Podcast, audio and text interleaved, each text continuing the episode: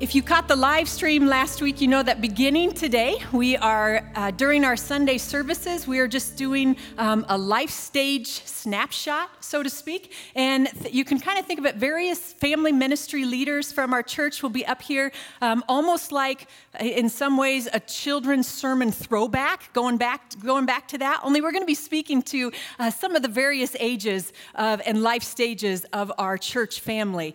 And today is a children's message. And so I see some kiddos out there. And if your kiddos at home have left the room, um, if you want to gather them together, these next five to 10 minutes are going to be focused just towards them. And if you're in the auditorium or if you are here in the sanctuary, you will want to make sure that you can see, see these screens. So as we're transitioning, uh, kids, I just want you to know some of the things in this world have gotten so far away from our, our Father's heart, from God's heart. And it depends on how much you've heard on TV or maybe how much you've heard adults talking. Um, but right now, there are just some really, really sad events that are happening. And these things that are tearing us apart, sometimes they can be temptations towards anger, towards hatred, towards bitterness. We just want you to know today that makes God very, very sad. In fact, Jesus came to show us a very different way to live. And he gave us his word and he told us stories about how we can live. And Jesus came to show us that every person that God created is an important person. No matter how clever or not clever you are, no matter how rich or poor you are, no matter what the color of your skin, every person is invited into this circle of love, is invited into God's family. Now, each of you have a physical family that you're a part of, but there's also a spiritual family that God likes to talk about and where He is our ultimate good Father. And we just want you to know today that Jesus says you are an important, significant part of his family. Now, some of you have had a chance, perhaps some of your families have had a chance to pick up your uh, kit, and maybe you've opened it today. These are the T3 Kids family kits that uh, have uh, we've been we've been promoting. Um, so.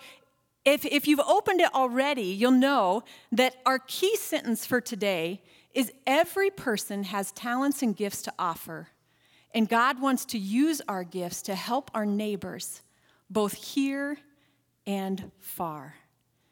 And so, um, yeah, in your families today, you're going to be talking about the gifts and the talents and the way that God is inviting you to use those gifts and those talents. But for right now, let's take a look about what Jesus says about including everyone in his spiritual family that we are a part of. And this is taken from uh, the Jesus Storybook Bible by Sally Lloyd Jones.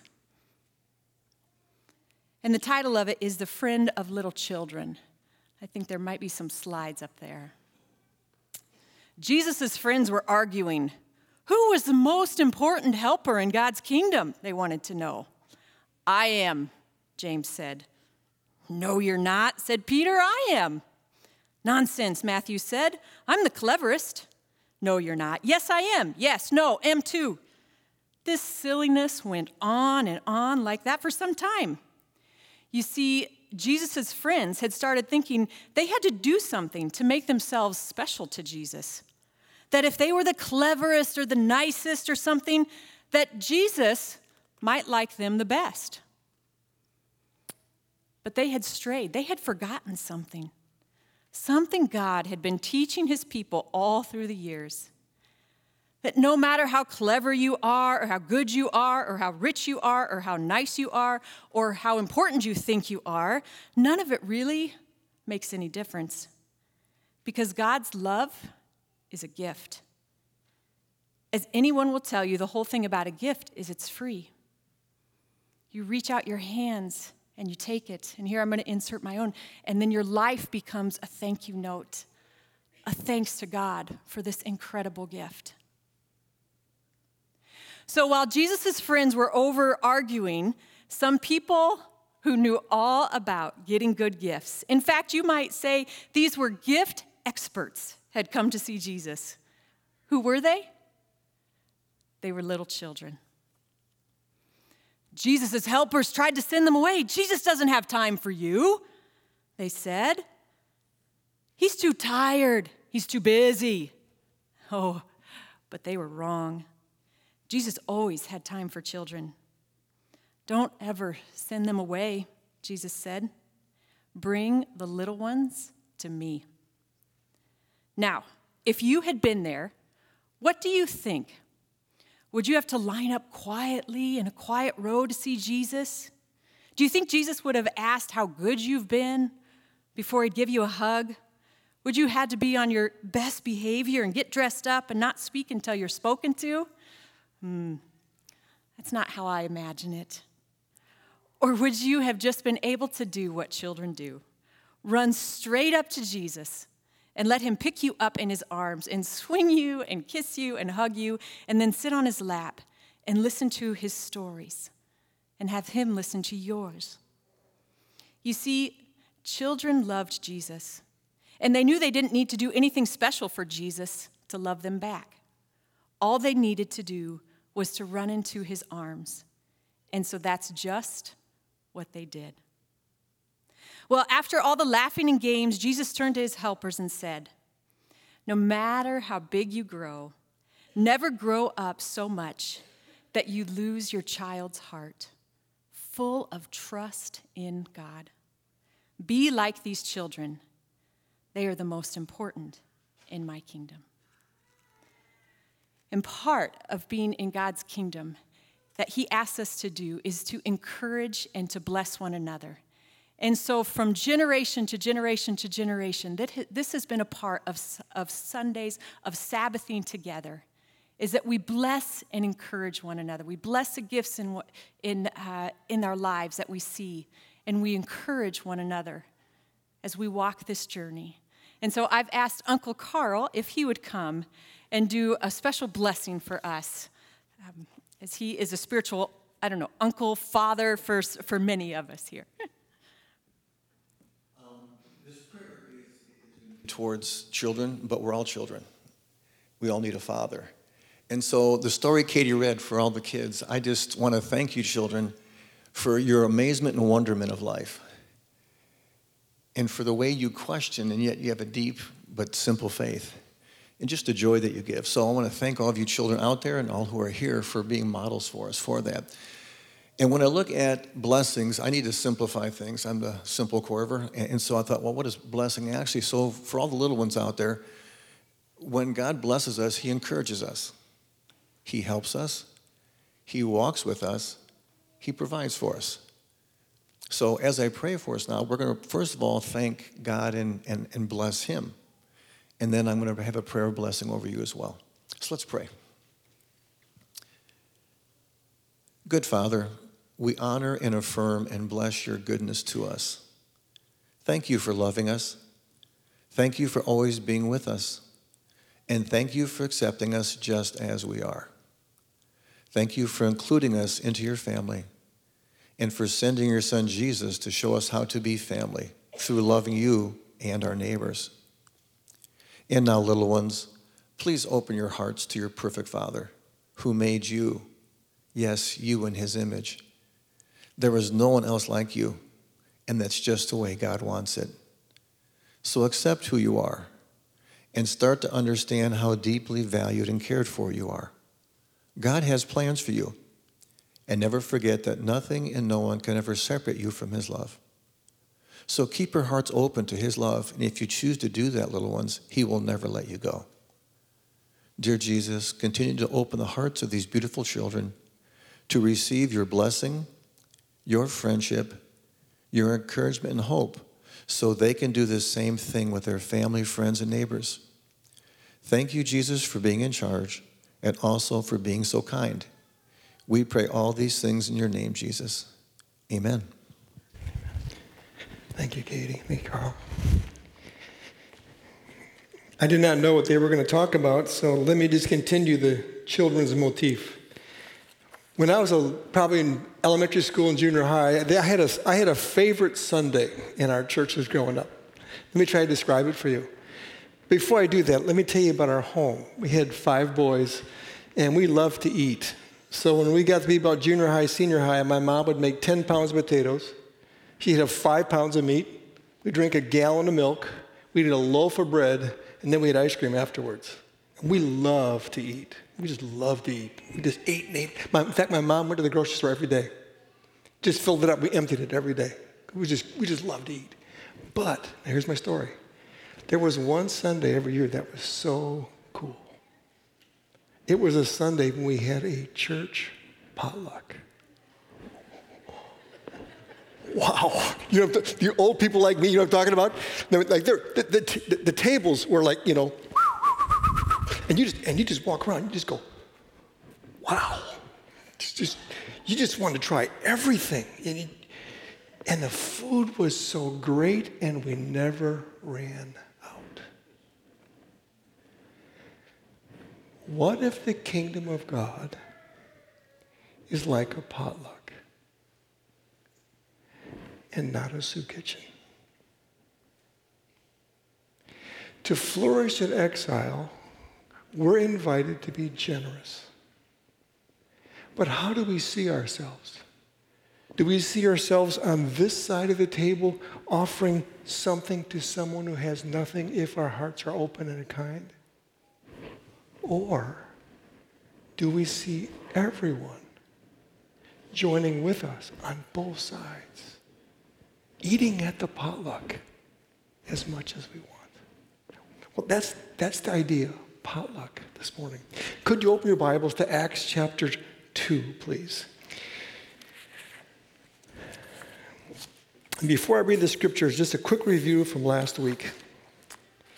We're going to focus on the potluck theme. Now, remember last week, Acts chapter 2, we're looking at Acts chapter 2, Acts chapter 4. Let's review it quickly last week. David may have slide 2 and then 3.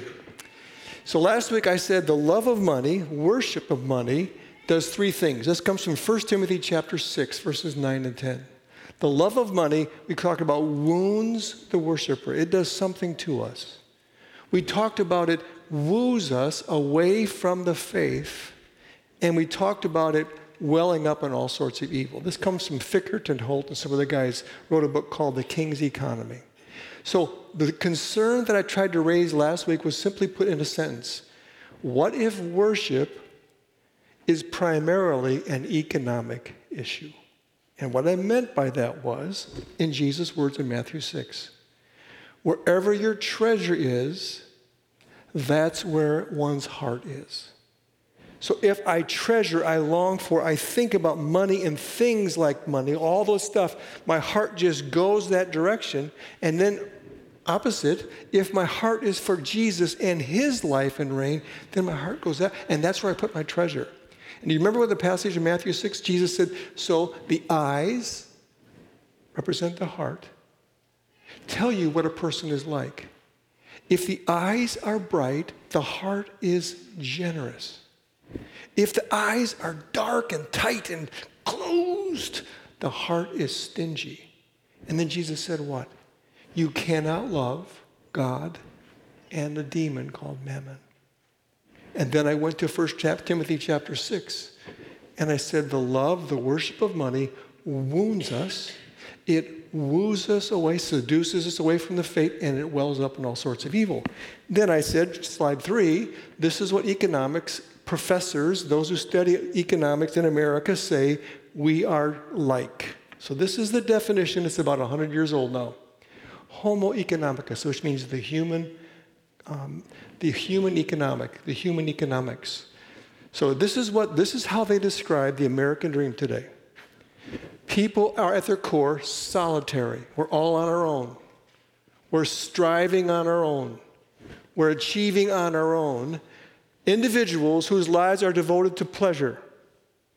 What can I do next for pleasure? Through the consuming of more and more consumer goods and the goal at the end of our life is to have so much money, so much in retirement, that we can just have an easy life of leisure. So I said, now go back to the previous slide, please, David. So wounds the worshiper, woos us away from faith, wells up in evil. Look at the next slide.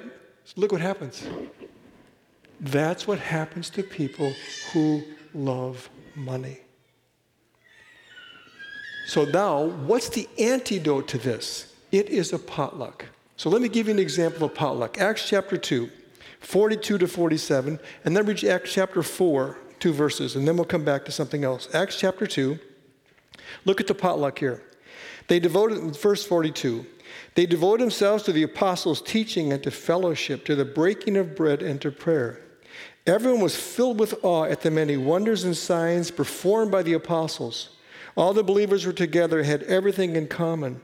They sold property and possessions to give anyone who had need.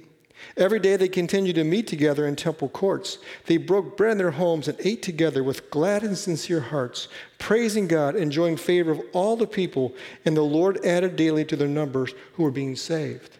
Turn over to chapter 4, Acts chapter 4, beginning at verse 32. All the believers were one in heart and mind. 432. All the believers were one in heart and mind. No one claimed they had any possessions as their own, but they shared everything they had. With great power, they continued to testify to the resurrection of the Lord Jesus. And God's grace was so powerfully at work among them that there were no needy persons among them. For from time to time, those who owned land or houses sold them and brought the money from the sales and put it at the apostles' feet, and it was distributed to everyone who had need. Now, can you look up for a second? So, what typically, go back, this, go back to this slide. When we read those words, what do we see? socialism, communism. Well, let me give you a little history behind the earliest church. This comes from the first century. The first believers gathered for common meals, prayer, worship, and teaching. Why? Life at that time would have been very tough, and many, many people struggled to survive. But day after day, after the Holy Spirit came, they gathered in one place and did what? They feasted, they shared, they heard the words of Jesus or the Old Testament prophets, and they saw signs and wonders. Then what happens? But the greatest miracle of all was the community itself. Now, listen to these next two sentences. 2,000 years ago, survival of all the people in Jerusalem depended on a community, a kin group from which you gained your identity and from which you were able to make a living.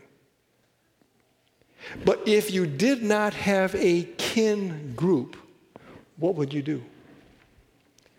So now in Acts chapter 2, the Holy Spirit gets poured out, and there's all these people and people from all over the world are touched by the risen Jesus. And they can become part of this new church. And they got no money, they got no food.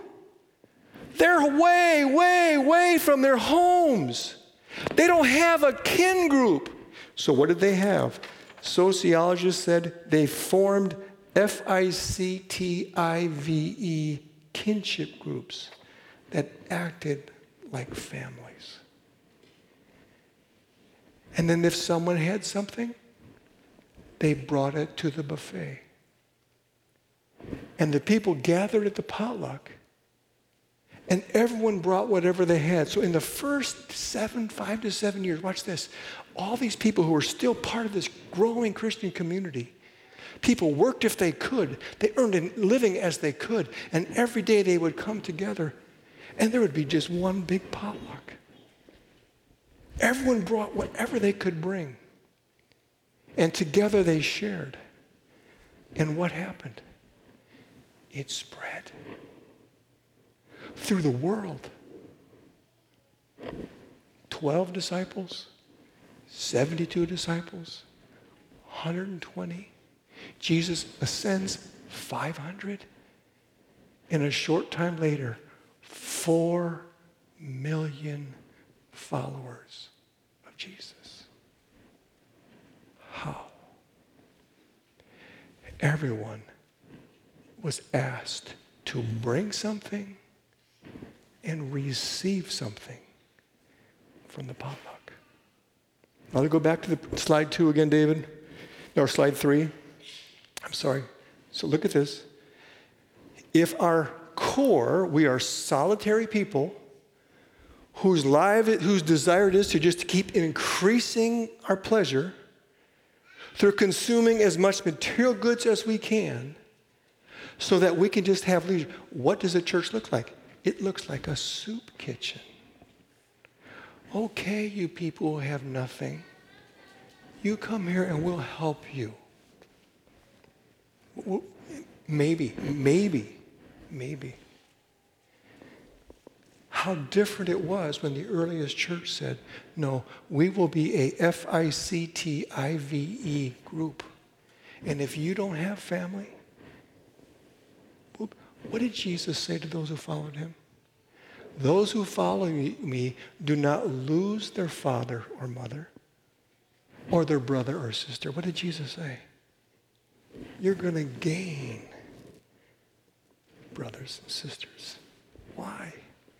Because everyone is invited to the potluck. Now, you see how different looks life looks if we understand that we're together. Now, um, let me just stop for a second and let me point. Let me tell, let me be vision casting. What I think is going to happen in our country.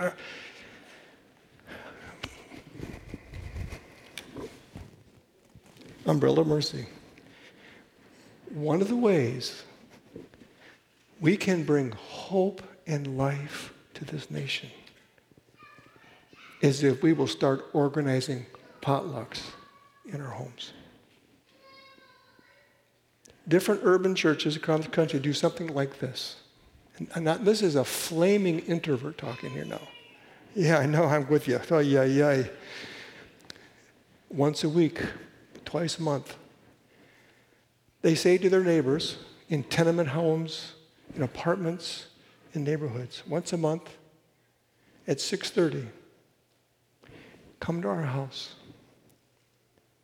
Everybody brings something.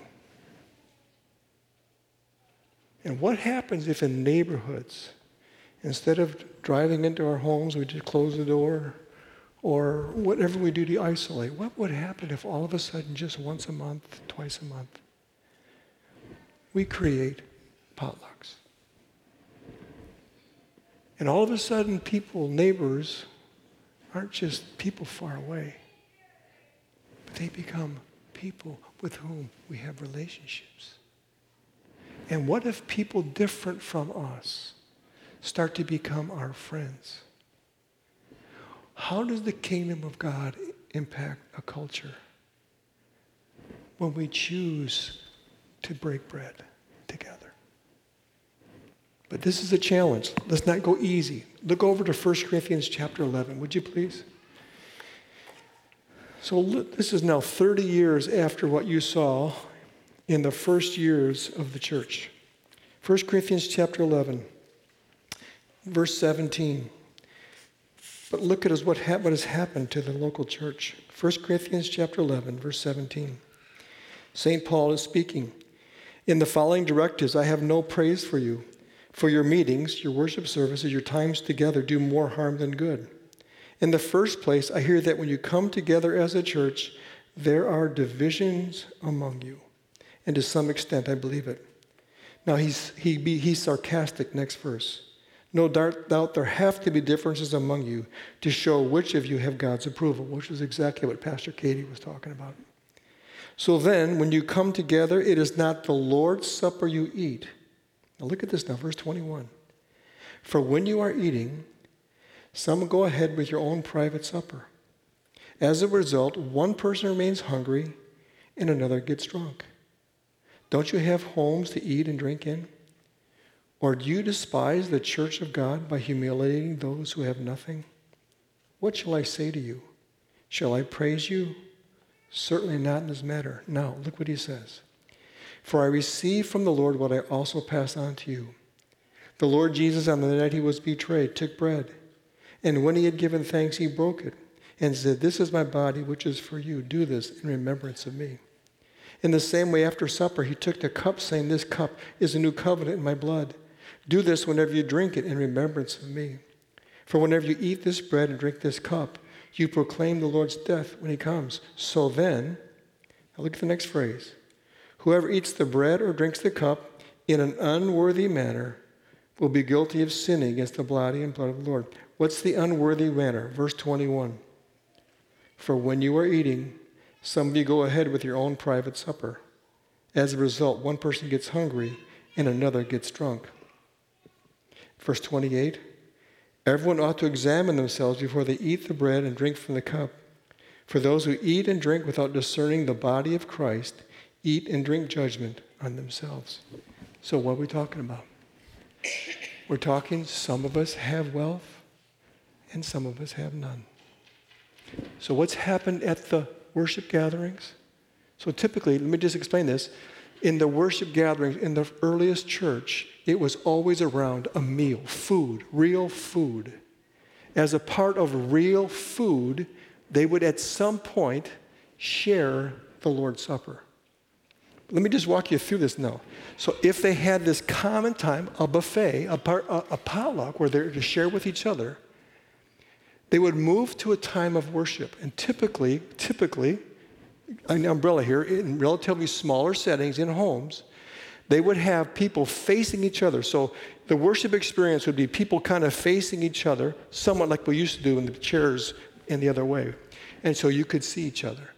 And someone would read this, some words of Jesus, recite words from Jesus. Someone would read a psalm. Someone would pre- sing a song. Philippians 2 5 through 11, it's called the kenosis passage, It's one of the first hymns of the church.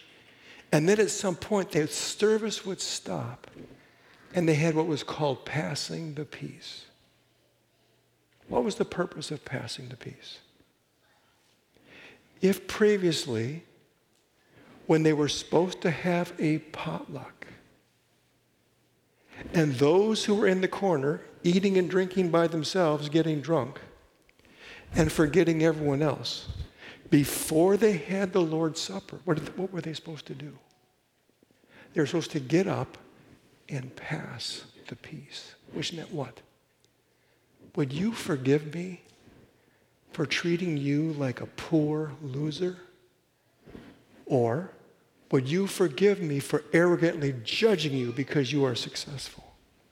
And they would pass the peace with each other, asking for forgiveness. And what did St. Paul write? You need to examine yourself before you eat.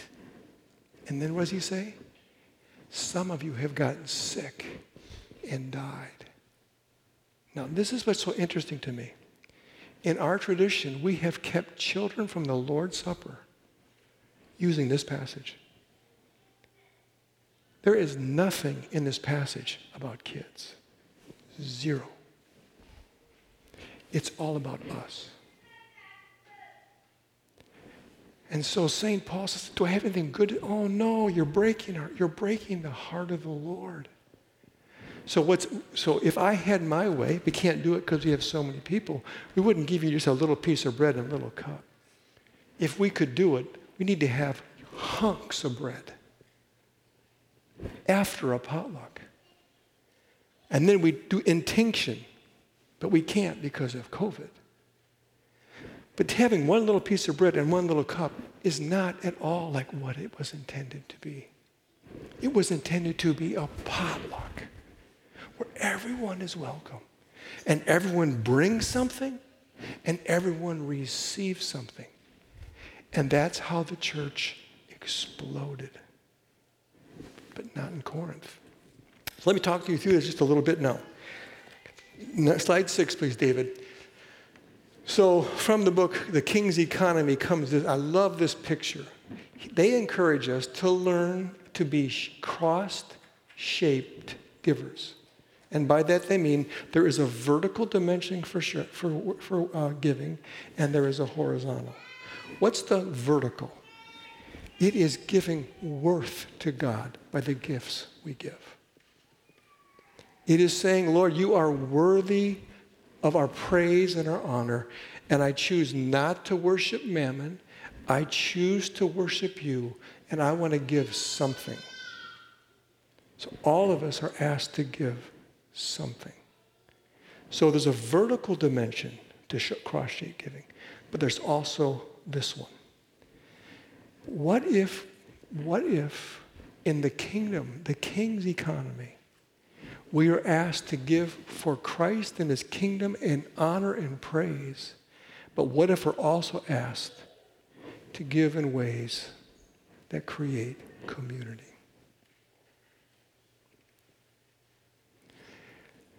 So I said this to you last week, and people asked for some clarification.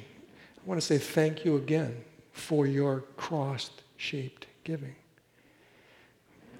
I would challenge you, if you don't believe me, go look at the giving of churches over 2,000 in America and find out what percentage is given away.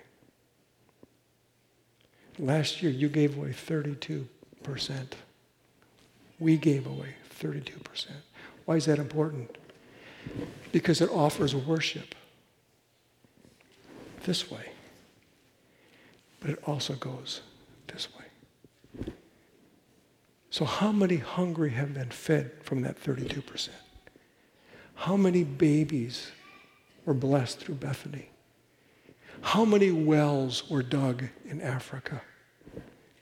How about the new church plant that's coming from an African American pastor whose tuition and salary were paid for by this church, who were planting a church north of Pella? And we were helping. How, how many? How much? How many? This way and this way. Now let's bring it home personally. As you think about whatever resources you have, how, how do you understand those resources? How are you using? How does your worship this way and your worship this way reflect the cross? For God so loved the world, he gave everything. He gave. What are we asked to do? Create potlucks. Invite people in. Let me give you really fun. For those who are die-hard Calvinists, I found a quote from John Calvin. Here we go. Slide seven. How's this? Old JC, not Jesus Christ, John Calvin. Let us remember this sacred feast, the Lord's Supper. Look at, look at Calvin said 500 years ago. The Lord's Supper is medicine for the sick. Calvin believed people should be healed participating at the Lord's Supper.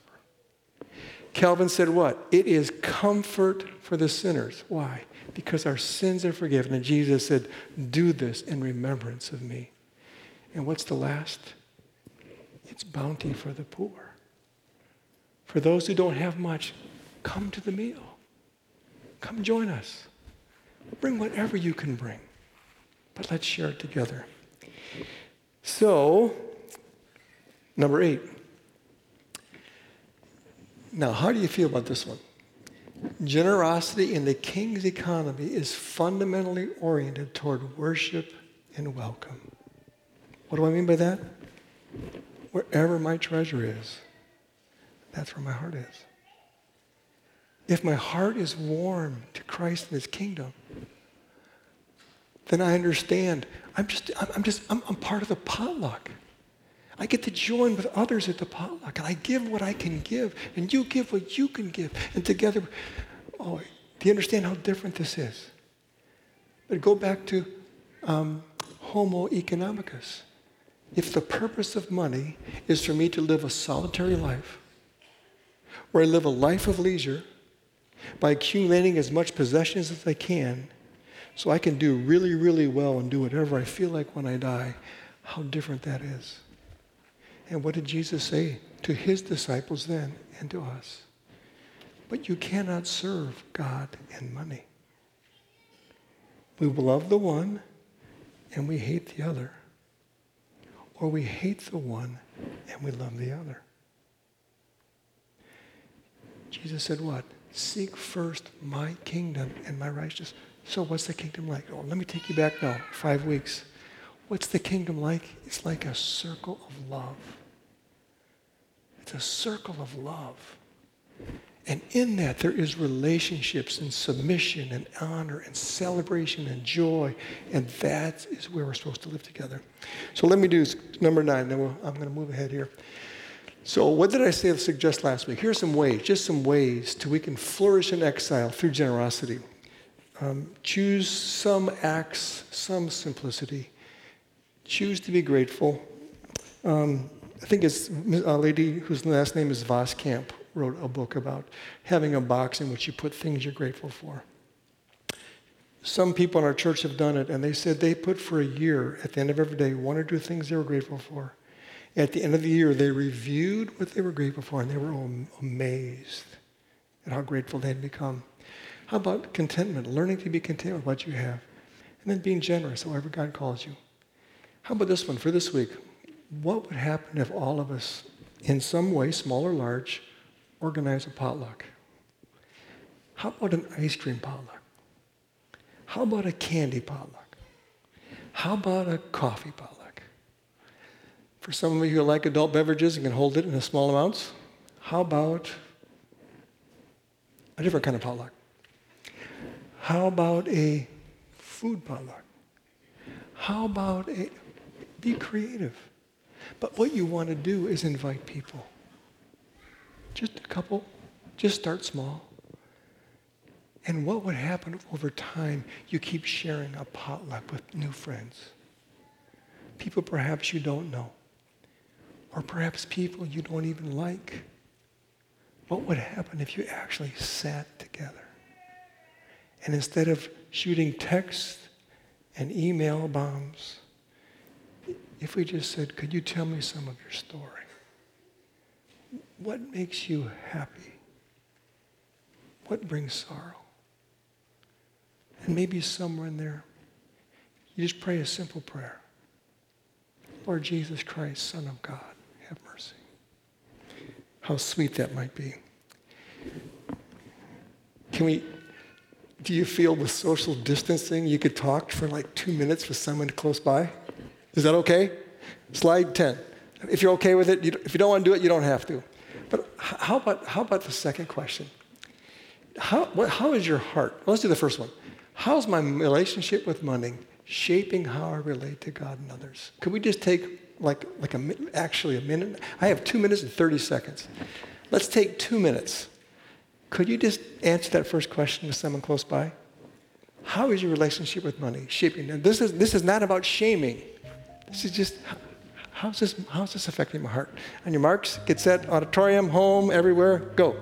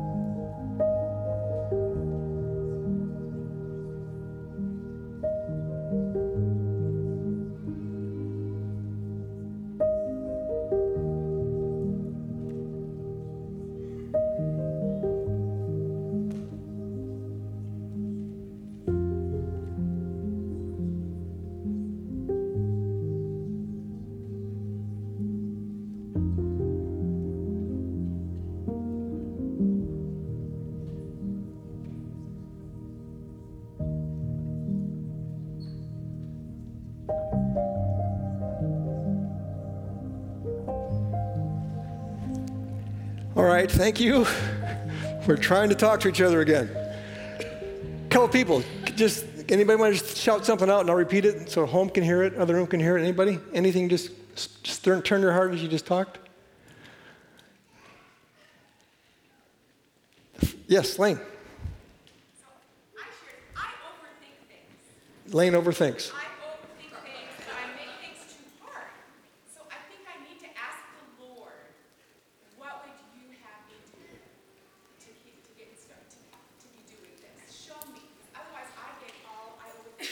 Lane said she overthinks, she overthinks, and then she gets spins on what to do. She said, "Ask the Lord, what, what are some simple things I could do to just to just be open of heart?" Anyone else? One more? Other one? Yes, Kathy. It doesn't necessarily have to be financial or food. You could say, hey, I'm heading out this way. Do you want to come with me? Or um, I'm going to that class. Do you want me to pick you up? That kind of stuff. Sure, Kathy said it can be other ways of, of creating potlucks. What about giving rides, taking someone with you? Just, just small ways to interact with each other. Absolutely. One more? Anybody? One more? Yes, Deb.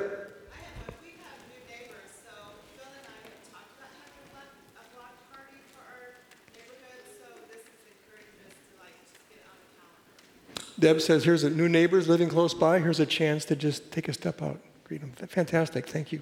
Let me offer a prayer then as we continue to be potluckers. Would you pray with me?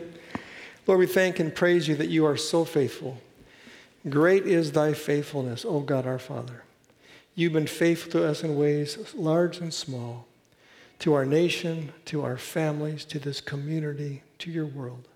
We want to acknowledge and say thank you. Would you help us to reflect that generous heart?